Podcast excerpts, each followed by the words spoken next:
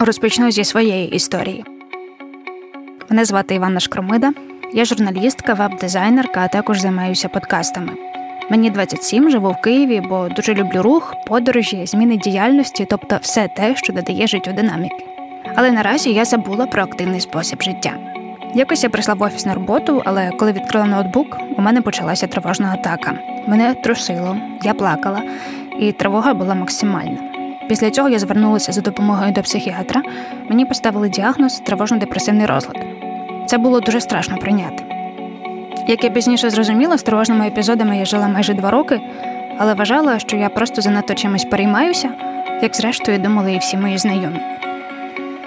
Наразі я майже рік приймаю антидепресанти і займаюся терапією. Мені дещо краще, але тіло свідомість за роки хвороби настільки почали конфліктувати між собою, що мені тепер дуже важко зібрати себе докупи і повертатися до попереднього способу життя.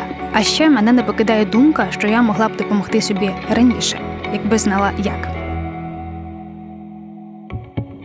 Коли я почала говорити про свою хворобу публічно, почула відповідь дуже багато історій, пов'язаних з ментальними захворюваннями. Людей, які страждають або страждали на ментальні розлади, серед моїх знайомих було більше аніж тих, що хворіли на коронавірус. Коли я вже спала по 13-15 годин, але мені було дуже тяжко встати з ліжка. От тоді в мене почались саме проблеми з навчанням, ну, ясно, з концентрацією. У мене заніміла рука, заніміла шия, занімів язик, і я розумію, що типу я не відчуваю шиї і гортані взагалі. У мене в голові тільки думка, що бляха, в мене інсульт. Я сиділа на роботі, треба було з паперами працювати, аналізувати їх. А в мене було відчуття, що в мене перекривлене лице на нижній частині лиця, ніби в мене якась деформація.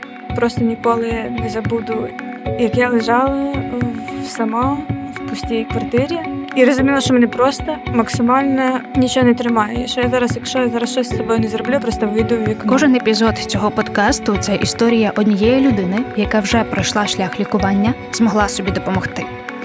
А також що випуску ви почуєте фахові коментарі від психологів, які дадуть змогу краще зрозуміти стани, в яких опинилися герої подкасту. Я знаю, як це. Депресії умовно ділять на так звані екзогенні і психогенні. Тобто є якісь фактори зовнішнього середовища, що можуть повпливати на нас і викликати цю депресію.